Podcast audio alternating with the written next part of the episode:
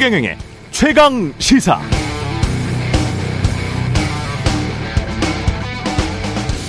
네, 제가 방송을 진행하는 이 섬, 여의도 서쪽에는 국회의사당과 방송사들이 있습니다. 여의도 동쪽에는 은행, 증권사들이 많죠. 서쪽은 정치 마케팅, 홍보가 발달해 있고, 동쪽은 금융 상품들 잘 팔기 위한 마케팅이 발달해 있습니다. 그러나 마케팅을 아무리 잘한다고 해서 금융 상품 자체가 엉터리로 구조화되어 있으면 파는 사람은 나중에 욕먹고요. 사는 사람은 바보 소리 듣기 딱 적당하죠. 정치 마케팅도 마찬가지입니다.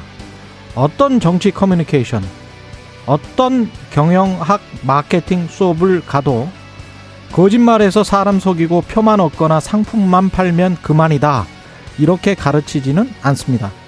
홍보든 마케팅이든 파는 대상이 무엇이든 공통적으로 개론소에서 강조하는 건 진실입니다. 내용이, 콘텐츠가, 의도가, 사람이, 본질이 진정성 있느냐. 양고기 판다고 하면서 개고기 팔면 그건 위법 부당한 것이다. 이렇게 가르칩니다. 그게 기본이죠. 요즘 언론에 대통령 지지율 떨어진다고 이런저런 메시지 전달의 방식이 문제다. 홍보, 마케팅이 문제다. 뭐 이런 이야기 무성합니다. 그 산이 아니에요. 거기서 그러시면 안 됩니다. 거기 올라가 봐야 소용없습니다. 내려와서 진짜 올라갈 산을 찾아 차근차근 올라가시기 바랍니다. 그게 훨씬 빠른 지름길입니다. 네, 안녕하십니까. 7월 29일 세상에 이익이 되는 방송 최경련의 최강시사 출발합니다. 저는 KBS 최경련 기자고요. 최경련의 최강시사 유튜브에 검색하시면 실시간 방송 보실 수 있습니다. 문자 참여는 짧은 문자 50원, 기본자 100원이 드는 샵9730 유튜브 무료 콩 어플 많은 이용 부탁드리고요. 오늘 최강시사 예, 더불어민주당 당대표 최고위원 예비 경선 끝났죠. 강훈식 더불어민주당 당대표 후보 3인 안에 들어갔습니다. 그리고 김진태 강원도지사 만나봅니다.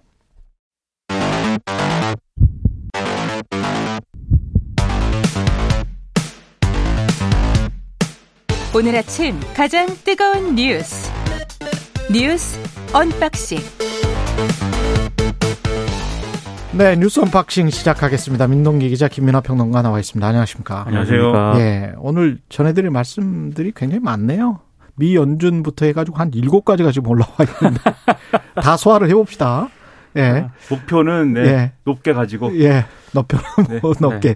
미연준이 정책금리, 기준금리를 0.75% 인상했습니다. 이제 미국 정책금리가 한국 기준금리를 추월했는데요. 네. 사실 이 기준금리는 어느 정도 예상이 됐던 그런 부분이고요. 그렇죠.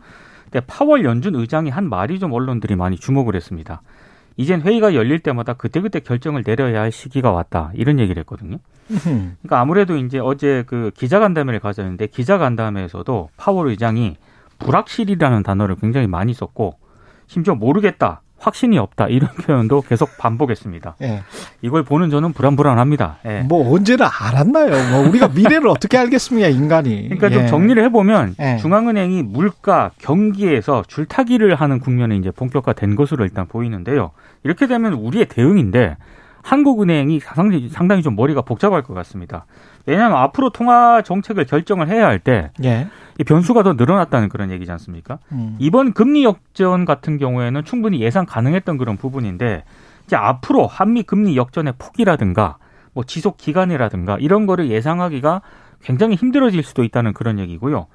어 그리고 지금 또 속보가 막 들어온 게 있지 않습니까? 예. 보도가 들어온 게 미국의 2분기 경제 성장률이 마이너스 0.9. 그렇습니다. 이게 시장이 예상했던 것보다는 크게 지금 음, 많이 떨어졌는데요. 음. 그만큼 미국도 경기가 안 좋다는 그런 얘기인데 여러 가지 우리 정부가 대응해야 할 변수들이 많아지고 있는 상황입니다.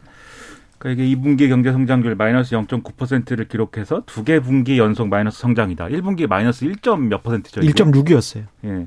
그래서 이제 기술적 경기 침체 상태이다. 그러니까 기술적이라는 거는 이제 어 이걸 이제 해석을 하면 그대로 이제 표현을 하면 경기 침체인 것이다라는 건데 아니 원래 이게 교과서적인 정의예요. 그렇죠. 네. 예. 그러니까요. 이 기술적이다. 음. 근데 이게 왜 기술적이라는 표현을 왜 언론이 붙이고 있냐면 이걸 가지고 논쟁을 또 하는 것 같아요. 미국의 그 정책 담당자들이라든가 교수들이라든가 예를 들면 이게 경기 아니라고 우기잖아요, 지금. 교과서적인, 교과서적인 경기 침체는 2분기 연속 마이너스 성장이면 경기 침체다, 리세션이다, 딱 정의가 내려져 있는데. 그렇죠. 아니야. 경기 침체 아니야. 지금 그렇죠. 계속 그러고 네. 있는 거예요. 그렇게까지는 아닐 수도 있어. 예. 뭐 이렇게 얘기를 하는 건데 예. 그러다 보니까 이제 제롬 파월 의장이 지금 이제 금리 인상을 이제 하는 것, 것에 대해서도 지금 음. 인플레이션이 상당하기 때문에 금리 인상은 뭐 이른바 뭐 자이언트 스텝이다 이래가지고 한 번 더 할 거다 뭐 이런 얘기이지 않습니까? 근데 그런 얘기를 받아들이면은 아 금리 인상을 앞으로도 쭉쭉 해나가는구나 이렇게 생각을 하고 대비를 해야 될 텐데 또 그렇게 얘기를 하면서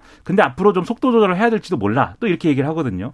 왜냐하면 성장률이 지금 이런 상황이니까. 근데 이것도 두 가지 의견이 있는 것 같아요, 미국에서.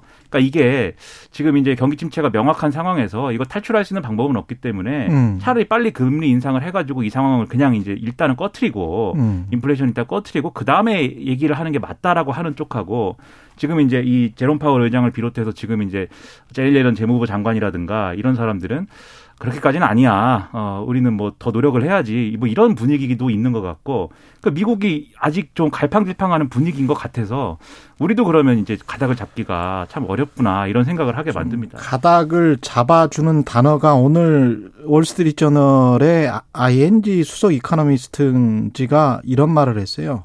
이 단어가 저는 미국의 시장 그리고 현재 전 세계 시장을 대변하는 말이라고 생각을 하는데 proper recession이라고 적절한 경기 침체라고 이야기를 했습니다. 2분기 마이너스 성장률을 보고. 그래서 사실은 시장은 경기 침체를 바라고 있었던 거예요. 경기 침체를 바라고 있으면서 금리 인상의 속도가 그러면 조금 늦춰지겠구나. 음, 연말까지는 우리가 그때 이제 4%까지 가면은 굉장히 위험하다. 제가 그런 이야기를 했었잖아요. 근데 네. 3.5 정도면은 그러면은 방어할 수도 있겠다. 왜냐하면 2018년, 19년 생각을 해보면 한 2년 동안 미국과 금리가 역전이 되고 어제 한덕수 국무총리도 그런 적이 우리가 뭐 두세 차례 있었기 때문에 그럼에도 불구하고 외화 유출이랄지 그런 것들은 그렇게 심하지 않았단 말이죠. 그런 것들을 생각해 보면 미국의 오히려 경제 성장률이 침체가 되는 게 다른 전 세계 증시에는 나을 수가 있습니다. 음. 달러 약세로 이어질 수가 있기 때문에 그- 그렇게 달러 약세로 이어지면 2023년에 지금 경제 성장률이 미국이 1%대 이야기를 하고 있는 거거든요. 우리는 2.1% IMF가 이야기를 하고 있는 거고 우리가 속해 있는 선진국 경제라는 어드밴스드 이카노미스트가 한 2.6% 이야기를 하고 있는 거예요. 그러면 미국이 1%대로 떨어지고 나머지 나- 나라들 특히 중국을 오히려 IMF는 4%대로 높게 잡아버렸습니다.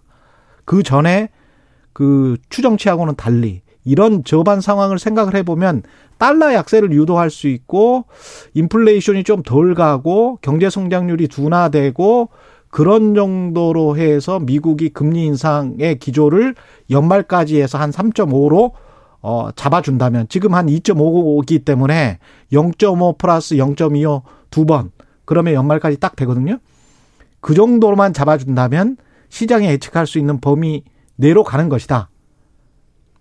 네. 제 바람이 섞여 있습니다. 근데 여기. 미국의 연준에 예, 제 바람이 섞여 있어요. 통화 정책 결정 회의가 예. 예. 올해 세 번이 남아 있습니다. 그렇죠. 예. 그러니까 제가 아까 말씀드린 대로 0.5 한 번, 0.25, 0.25 하면 1% 올- 포인트 오르는 그러니까 더 거잖아요. 이상의 더 이상의 0.75는 없어야 된다 이 말씀이죠. 그렇죠. 네. 그런 분위기로 가는 거를 지금 시장은 강력히 원하고 있는데 네. 오히려 그래서 경기 침체를 원하는 정말 어떻게 보면 아이러니한 상황이에요. 그렇죠. 그렇죠. 호황을 원하는 게 아니고 불황을 원하는 거예요. 그래서 저는 네. 처음에 뉴스를 보고 아 0.6%이 마이너스 역성장이 나왔으면 음. 아 미국 증시가 또 심각하겠다. 근데 아니더라고요. 지금 굉장히 요저어 괜찮다 뭐 이런 분위기인 것 같더라고요. 미국 증시는. 그렇죠. 그게 다 이제 시장에 반영된 거고 우리 지금 당장 달러 원 환율 어제 보면 1,300한 10원대에서 1,300원대로 내려갔거든요. 음. 그게 의미하는 것들이 다 이런 거예요.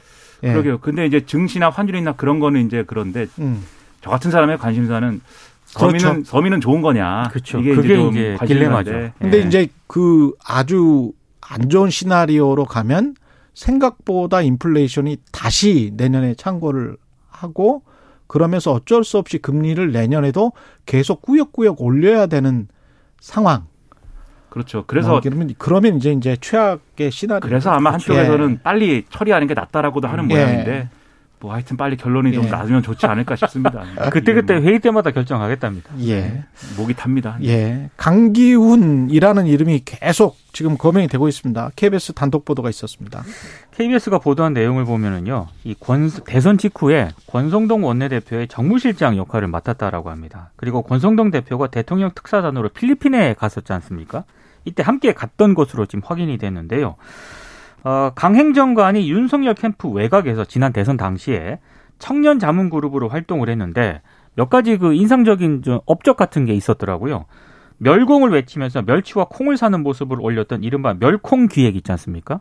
여기에 상당 부분 그 개- 공약을 개발하는데 기여했다라고 하고 그리고 여가부 폐지와 같은 한 줄 메시지 이 공약 만드는데도 상당히 기여한 것으로 지금 보도가 되고 있습니다. 아, 대통령실이 강기훈 행정관의 뭐 구체적인 채용 경위에 대해서는 별도 설명을 안 하고 있는데 권성동 원내대표는 본인이 추천하지 않았다라는 입장을 밝혔고 KBS에 서면 답변서를 보냈는데 정무실장은 무급 명예직이고 당시 논의할 일이 많아서 업무 효율성을 위해 명예직함을 준 것이다. 이렇게 얘기를 했습니다. 음. 민주당은 대통령실이 극우 유튜버 일자리가 되고 있다라고 하면서 아, 누가 강기훈 씨를 추천한 것인지 좀 밝혀야 한다라고 촉구를 했고요. 대통령실은 대통령실이 한 사람 생각에 좌우된다는 발상 자체를 이해하기가 어렵다. 한 사람이 일부 극우적 발언을 했다고 해서 그 사람을 극우라고 단정할 수는 없다라고 해명을 했습니다. 네, 이 대통령실의 해명이 잘 이해가 안 되죠. 왜냐하면 지금 문제 제기의 핵심은 이 강기훈 씨라는 분이 신기한 얘기를 많이 했는데 자유새벽당 강령을 보시면 압니다. 네. 그렇죠. 예. 그리고 실제로 이제 이 유튜브 영상이나 이런 걸 통해서 과거에 어, 박근혜 전 대통령 탄핵에는 중국 공산당이 개입한 결과이다 뭐 이런 주장도 하고 그랬다고 하는데 부정선거 주장도 하고. 그렇죠. 이 예. 총선 부정선거 주장도 하고 그랬다고 하는데 이런 사람을 이게 뭐 감춰져 있던 얘기가 갑자기 나온 게 아니라 자유의 새벽당이라는 활동을 했기 때문에 예. 이건 뭐 충분히 알고 있을 수밖에 없고 확인될 수밖에 없는데 그런 인물을 대통령실에 이렇게 일을 해라라고 한 이유가 뭐냐 이제 이게 핵심이잖아요. 그러니까 우리 한자 상, 성어에 유유상종이라는 이야기가 있잖아요. 그러니까 그런 말도 있고 네. 혹시 친한 그 사상적으로 친한 게 아니냐. 그러면 우리가 알고 있는 보수의 본류와는 다른데 혹시 같은 생각인 거 아닌가? 그렇죠. 그걸 묻고 있는 거예요. 그러니까 같은 사실은. 생각이어서 채용한 거 아니냐라고 물어봤는데 음. 강기훈 씨가 극우라고 해서 대통령실이 다 극우인 건 아니지 않느냐라고 반박하는 거는 이거는 논점이 안 맞죠. 음. 그러니까 그 부분은 잘 설명을 해줬으면 좋겠고 그리고 누가 추천했는지의 문제에 대해서도 권성동 원내대표도 명확한 얘기가 아니잖아요. 그렇죠. 내가 추천하지 않았다. 대통령실이 어떤 그 노력이나 이런 걸 평가했다. 근데 권성동 원내대표가 추천을 안 했는데 왜 그러면 원내대표 정무실장을 이 사람이 이렇게 맡은 것이며 그리고 또 권성동 원내대표가 다른 이제 언론사 유튜브에 가서 한 얘기가 있어요. 또 대선 기간 동안에 이런 단문 메시지나 이런 것들이 아 사실 그게 나의 작품이기도 하다라면서 내 주변의 젊은 이런 어 인재들이 음. 이런 것을 기획한 것이다라고 자랑한 것도 있거든요. 과거에 그렇죠. 그런 거를 종합을 해보면은 추- 왜 이제 와서 추천을 했다고 안 해내는 것인지 어떤 맥락인 것인지 궁금증만 커져갑니다. 예. 그리고 김건희 여사가 오랜만에 공식 공개 행보를 재개했습니다. 어제 정조 대왕함 진수식에 참석을 했습니다. 그리고 한국 인도네시아 정상회담 공식 만찬에도 참석을 했거든요. 약 한 달 만에 이제 공식 활동을 재개했는데요.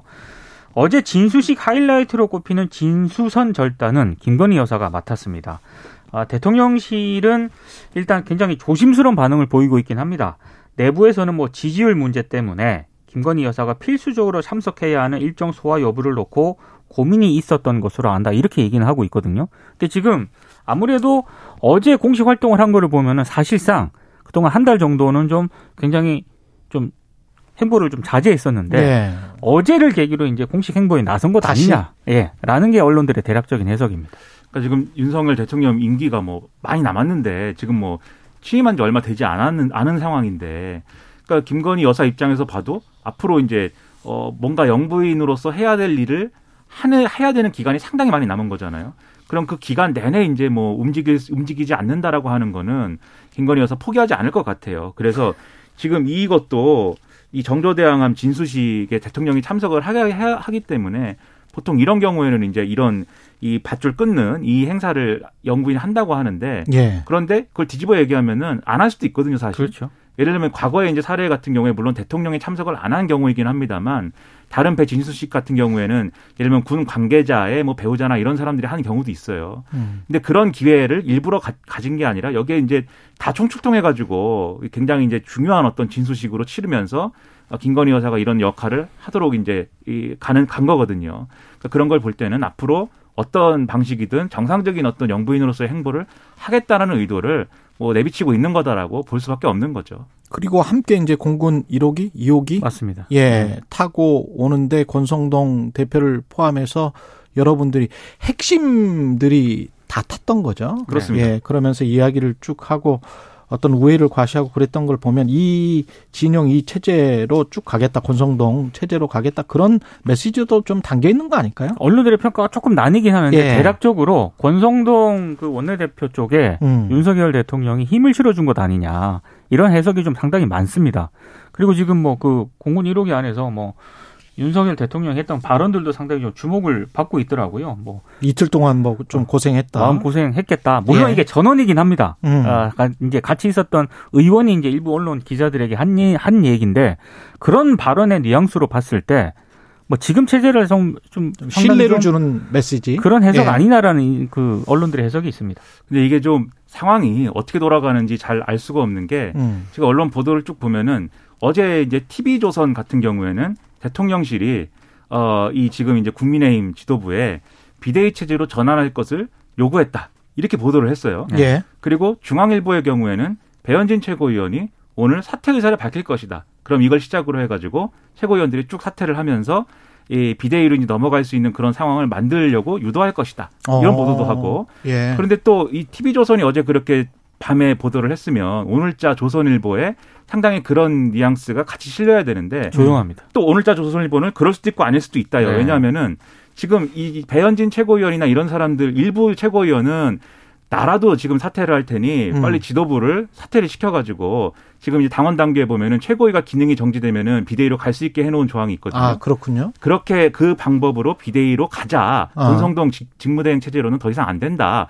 이런 주장을 하는 사람이 있는 반면 조수진 최고위원이라든가 같은 친윤 내에서도 음. 아 그건 아닌 것 같다. 권성동 직무대행 체제를 유지하자. 이런 또, 의견이 또 흔들면 있고. 안 된다. 그렇죠. 예. 그리고 여기에 더해서 최고위원의 기능 정지라는 거는 어떤 상태인 것이냐. 정족수가 안 차는 것이냐. 그래서 네 명만 사퇴하면 되는 거냐. 음. 아니면 한 명도 빠짐없이 다 사퇴해야 되는 거냐. 이걸 가지고도 해석이 갈리고 막 이래가지고 예. 지금 오늘 최고위에서 과연 어떤 상황이 벌어질 것이냐가 관건이라고 하거든요. 제가 예. 봤을 때 언론 보도가 나뉘는 게 음. 이른바 그 친윤 내부에서도 예. 지금 권성동 체제에 대해서 다양한 이견이 있는 것 같아요. 아. 근데 그런 상황인데 어제 대통령이 공군 1호기 같이 태워서 갔거든요. 그렇죠.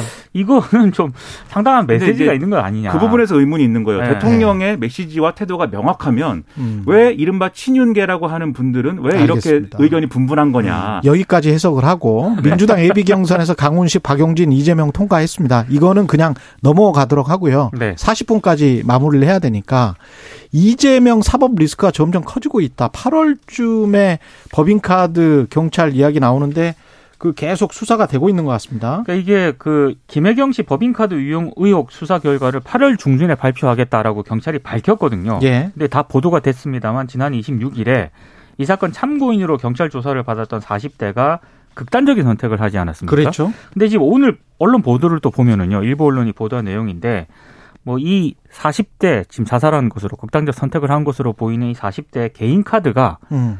법인카드 바꿔치기 과정에서 사용됐다는 의혹이 제기됐다. 그냥 개인 카드로 먼저 쓰고 그 다음 날 경기도청 법인카드로 가서 또 그렇죠. 긁었다. 왜냐 법인카드는 한도가 정해져 있지 않습니까? 음. 그러니까 그러니까 이 카드가 사용이 됐다 바꿔치기에 이게 의미하는 건 굉장히 조직적이었다. 뭐 그래서 이제 경찰이 이걸 들여다보고 있는 것 아니냐라는 해석이 있는데 예. 그래서 지금 이제 한 달 정도 이제 이제 이세 명의 후보가 이제 그렇죠. 이제 본 경선을 위해서 이제 이제 경쟁을 해야 되는 거 아니겠습니까? 예. 이 과정에서 이 사법 리스크가 굉장히 커질 수 있기 때문에 이게 외부적 변수가 될 수 있다 민주당 경선에서 당 있습니다. 영향을 미칠 수가 있겠습니다. 그렇습니다. 그리고 이제 이분이 왜 그러한 극단적 선택을 했느냐에 대해서 지금 음. 국민의힘에서도 상당히 정치적인 어떤 공세를 막 펴고 있거든요. 예. 그래서 이분이 예를 들면은 너무 과한 수사를 받다가 이렇게 선택한 경우일 수도 있겠고 아니면은 국민의힘 주장대로 하면은 예. 이재명 이제 후 의원 쪽에서 너무 강하게 이제 방어를 해가지고 그렇게 됐을 수도 있겠고 음. 막 이제 의견이 분분하기 때문에 이분은 안타깝게 됐는데 좀 정치적인 소용돌이 휘말린 상황에서 이런 식으로. 좀 예. 어, 시끄러워질 것 같습니다. 네. 그리고 이 상황이 보니까 그 이준석 당 대표에 대한 수사도 8월쯤에 나오죠. 그런 그렇습니다. 얘기가 있습니다. 경찰 얘기가 수사에서. 있습니다. 예. 그러니까 이게 아주 좀 묘해요. 제가 보기에는 정치보복 수사의 프레임에서 벗어나기 위한 균형을 어떤 맞출 것이다. 어, 정치 공학적 기법이 기술이 작동하고 있는 게 아닌가. 그러니까 이준석, 이재명 두 사람을 8월에 함께 어떤 사건과 관련해서 구체적인 팩트를 밝히고 그게 굉장히 좀 큰 영향, 전국에 큰 영향을 끼칠 물론 우연히 그런 것일 수도 있겠죠. 그러니까 참 우연히 그런 것일 수도 있지만 네. 오비 일학일 수도 있는데 예. 참 묘하게도 8월이 음. 예. 굉장히 좀 검 이제 이건 경찰 수사가 되는 거지만 결국은 이제 기소 여부나 이런 것들은 검찰이 결정을 하는 그렇죠. 상황이 될 건데 그 검수 검수 안박이라고 불렸던 검찰 수사권 축소 법안이 효력을 갖고 이렇게 넘어가는 과정이라는 게 또 이 이 분기점이 9월이니까 음. 그것도 맞물려 가지고 그렇죠. 음. 8월이 상당히 엄청난 달이 될 것이다라고 예, 네. 얘기를 하는 거죠 지금 기대가 됩니까? 뉴스를 다루는 입장에서는 기대가 되지만 한 사람의 국민으로서는 기대라기보다는 예, 아이고 이걸 우려가 뭐 어떻게 해야 됩니까? 되나 네, 예. 우려도 되고 걱정입니다. 네, 뉴스 언박싱 민동기 기자 김민아 평론가였습니다. 고맙습니다. 고맙습니다. KBS 1라디오 최경영의 최강시사 듣고 계신 지금 시각 7시 41분입니다.